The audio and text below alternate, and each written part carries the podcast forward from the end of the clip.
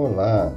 Nessa semana muito especial para nossa pátria, preparamos um material que vai nos ajudar a refletir sobre o papel de todos nós na implantação do Brasil, coração do mundo, pátria do Evangelho. Esperamos que você goste e que compartilhe em suas redes sociais.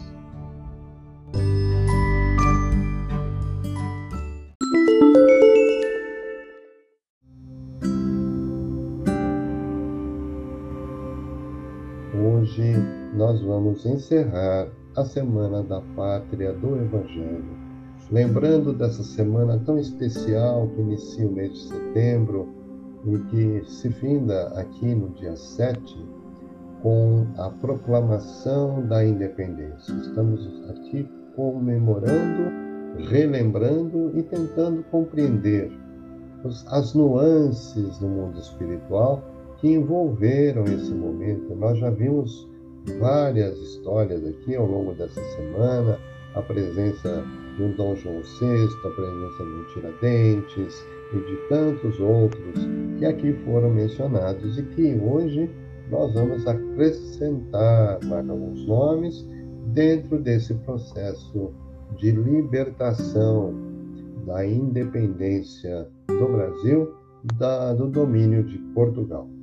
Então vamos iniciar aqui falando num trecho do, do livro Brasil, Coração do Mundo, Pátria do Evangelho, é, em que Humberto de Campos vai relatar o seguinte para nós. Vamos pegar o, o, pano de fundo, né? É, nós já estamos ali no ano de 1822, nessa parte do capítulo. Mas antes começou a surgir então a vinda de D. João VI para o Brasil, fugindo da perseguição de Napoleão Bonaparte, como todos nós já conhecemos pela história do nosso país, e instala-se em 1808 no Rio de Janeiro e se transforma então o Brasil num Reino Unido, a Portugal e Algarves. E daí para frente se desenrola então todo um processo que começa nesta célula a, a nossa separação de Portugal e a proclamação da nossa independência. Então, Humberto de Campos, pegando já o cenário do ano de 1822, chegam de Portugal, porque Dom João VI volta para Portugal, né? e vem as, as informações de Portugal dizendo que Dom Pedro deveria retornar. E é nesse momento que nós vamos começar a leitura desse trecho do livro, que é bem interessante. Então, Humberto de Campos nos diz assim: Conhecendo as ordens rigorosas das cortes de Lisboa, que determinavam o imediato regresso de Dom Pedro a Portugal, reúnem-se os cariocas para tomarem as providências de possível execução e uma representação com mais de 8 mil assinaturas, elevado ao príncipe regente pelo Senado da Câmara, acompanhado de numerosa multidão, a 9 de janeiro de 1822. Dom Pedro, diante da massa de povo, sente assistência espiritual dos companheiros de Ismael que o incitam a completar a obra da emancipação política da pátria do Evangelho, recordando-lhe é, simultaneamente as palavras do Pai no instante das despedidas. Essas palavras de Dom João VI a Dom Pedro I foi muito, muito conhecida quando ele diz: Pedro, se algum aventureiro ponha a coroa na tua cabeça antes que um aventureiro lance mão dela. Foram as últimas palavras de Dom João VI para Pedro quando este retornava a Portugal. Então, lembrando né, nesse momento o plano espiritual envolvendo os emissários de Ismael, envolvendo Dom Pedro, envolvendo todos que ali estavam, rememorando essas imagens e ideias, então fazem o quê? É, aquele povo já possuía, dá já, ele já sente no seu coração, né? Aquele povo já possuía a consciência da sua maioridade e nunca mais suportaria o retrocesso à vida colonial integrado que se achava no patrimônio das suas conquistas e das suas liberdades. Um povo que já conseguiu a liberdade não admite o retrocesso, não admite o retorno à clausura, ao, ao domínio, não é? Então Portugal queria que Dom Pedro saísse do Brasil e que aqui voltasse a ser uma colônia. Então seria um retorno, um retrocesso. E a gente sabe que o processo de liberdade ele é só progressivo, na liberdade não volta atrás.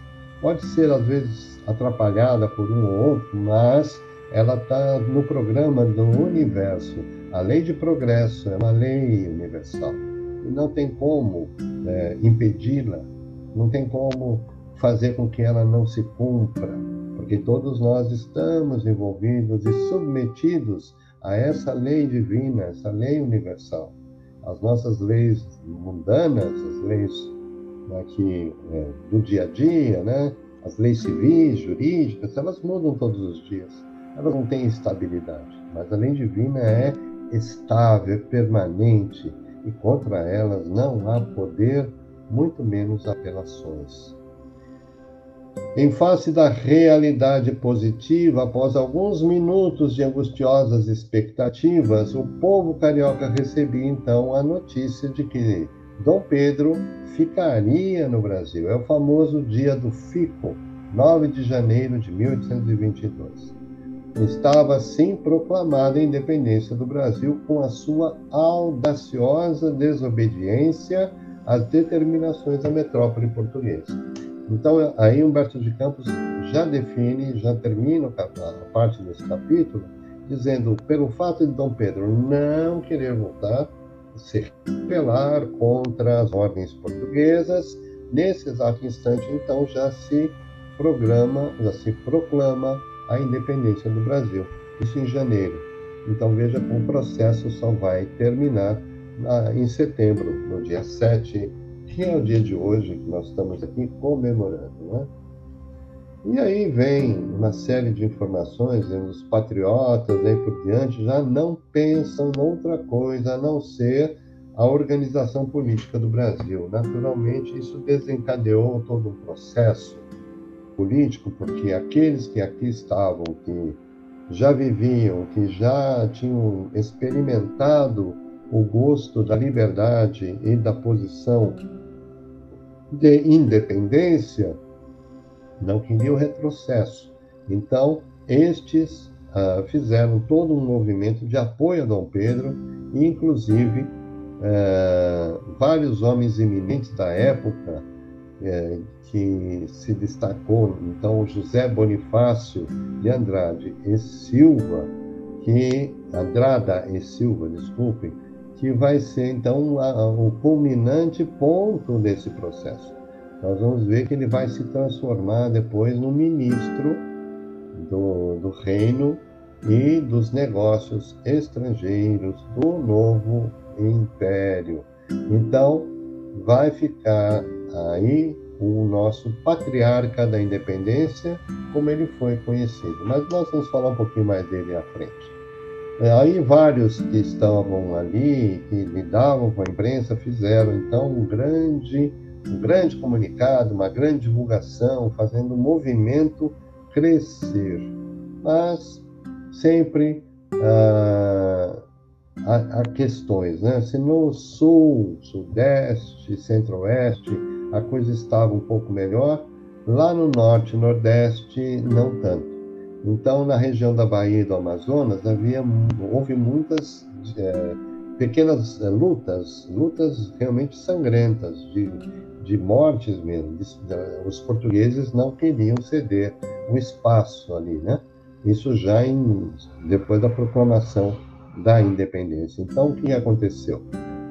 Começou a existir um, um, um conflito armado que acabou levando à morte desnecessária de muita gente. Por isso, nesse período, para que se efetivasse a proclamação geral do Brasil, foi necessária a participação de muitos brasileiros que enfrentaram as tropas portuguesas e com até a, a própria a própria vida, dando a sua própria vida em prol do nosso país. Então nós vamos querer agora trazer rapidamente, porque o tempo já está voando, aqueles personagens que a gente já falou que trabalharam nesse processo. Nós falamos aqui esta semana da Imperatriz Leopoldina, que foi uma conselheira de Dom Pedro, ela era uma articuladora da independência. Nós já tratamos dela aqui e agradecemos muito a sua ajuda. Mas tem uma brasileira que é, o nome dela é Maria Quitéria de Jesus. Ela se destacou nas guerras da independência do Brasil, lutando como combatente na Bahia. Veja, uma mulher vai se infiltrar no exército, né, no, no, exército do, do, reino, para lutar contra os portugueses. Né? Aliás, ela se fingiu de homem, ser um homem, para entrar então no exército, uma vez que não era permitido né, a presença de mulheres ali naquele, naquele grupo, né, no grupo masculino. Então, semanas depois de entrar nos conflitos, Maria Quitéria teve sua identidade revelada. Descobriram que ela era uma mulher. Mas mesmo assim ela permaneceu no exército por conta da sua habilidade com manejo de armas. Veja a mulher tão forte, né? me lembrou inclusive Joana d'Arc, como estava né? diante, lutando contra os ingleses para restabelecer o reino de França. Então, mulheres fortes, mulheres com garra, com determinação, que muitas vezes levam para os caminhos do bom senso e da coragem, porque ela foi uma, um grande símbolo da independência. Maria Quitéria de Jesus, nós precisamos sempre lembrar dela com muito carinho. Também queria lembrar aqui a Maria Felipa, esse nome quase ninguém sabe. Fiz uma pesquisa com algumas pessoas e nunca ouvi falar de Maria Felipa. Pois é, é uma outra protagonista baiana, baiana, Bahia, né? Quem está na Bahia aí, né? Temos algumas pessoas que nos escrevem, mas estão lá. Então, Maria Felipa é uma protagonista baiana, negra e natural da ilha de Taparica. Veja, a condição social dela, nós estamos falando do século XIX, gente. Então, uma mulher negra, provavelmente é, recém-liberta, né? ou, ou, estava ali é, liberta pela lei, né? lei, a lei Áurea de 1888. Não, ainda não, nós estamos ainda não ia pular. Então, estava ali envolvida provavelmente no movimento escravocrata que o Brasil adotou, né? ou liberta em algum momento por alguma ação de é, compra de alforria, essas coisas que aconteciam. Mas Maria Filipa, o mais importante dela é que ela foi uma líder. Ela foi, é, ela liderou 40 mulheres também da, do, do, grupo dela, né, do grupo social em que ela, ela vivia, frequentava. Ela liderou as 40 mulheres que queimaram 42 embarcações portuguesas porque aí elas contribuíram para que os portugueses perdessem a guerra naquele momento, queimando todos os barcos que existiam ali. 42 embarcações portuguesas. É uma heroína também da independência, muito pouco conhecida. Também temos aqui que lembrar a Madre Joana Angélica de Jesus. Talvez esse nome soe mais mais é, comum para vocês, mais frequente, porque ela é muito citada, porque inclusive trazido por, pelo próprio Divaldo Franco como tendo sido uma das reencarnações de Joana de Ângeles. Né? Ela vem como Joana de Cusa, depois vai sair lá no México como a, aquela freira mexicana, Juana Inês, e depois ela vem para o Brasil e nasce aqui com Joana Angélica de Jesus, que era, na verdade, a Madre Superiora do Convento da Lapa, em Salvador. E, esta, e é este momento também em que as tropas portuguesas invadiam o convento. E ela, para proteger as irmãs que estavam sob sua responsabilidade e também as noviças que corriam o risco de serem atacadas por aqueles ferozes né, guerreiros portugueses, né? ela simplesmente encaminha todas elas para a fuga e fica na porta do convento. E aí ela é atiram nela, ela é assassinada ali na, na entrada do convento da Lapa. Então, Joana de Ângeles, na personalidade de Joana Angélica de Jesus, também é a nossa homenageada desse momento. Temos José Bonifácio de Andrade Silva, que nós já falamos, o patriarca da independência. Ele foi então nomeado ministro do Reino e dos Negócios Estrangeiros após a proclamação da independência e ele fica até julho de 1823, quando se instala então a regência de Pedro de Alcântara. Nesse período, Pedro de Alcântara recebe depois o título de Dom Pedro I, após a proclamação da independência.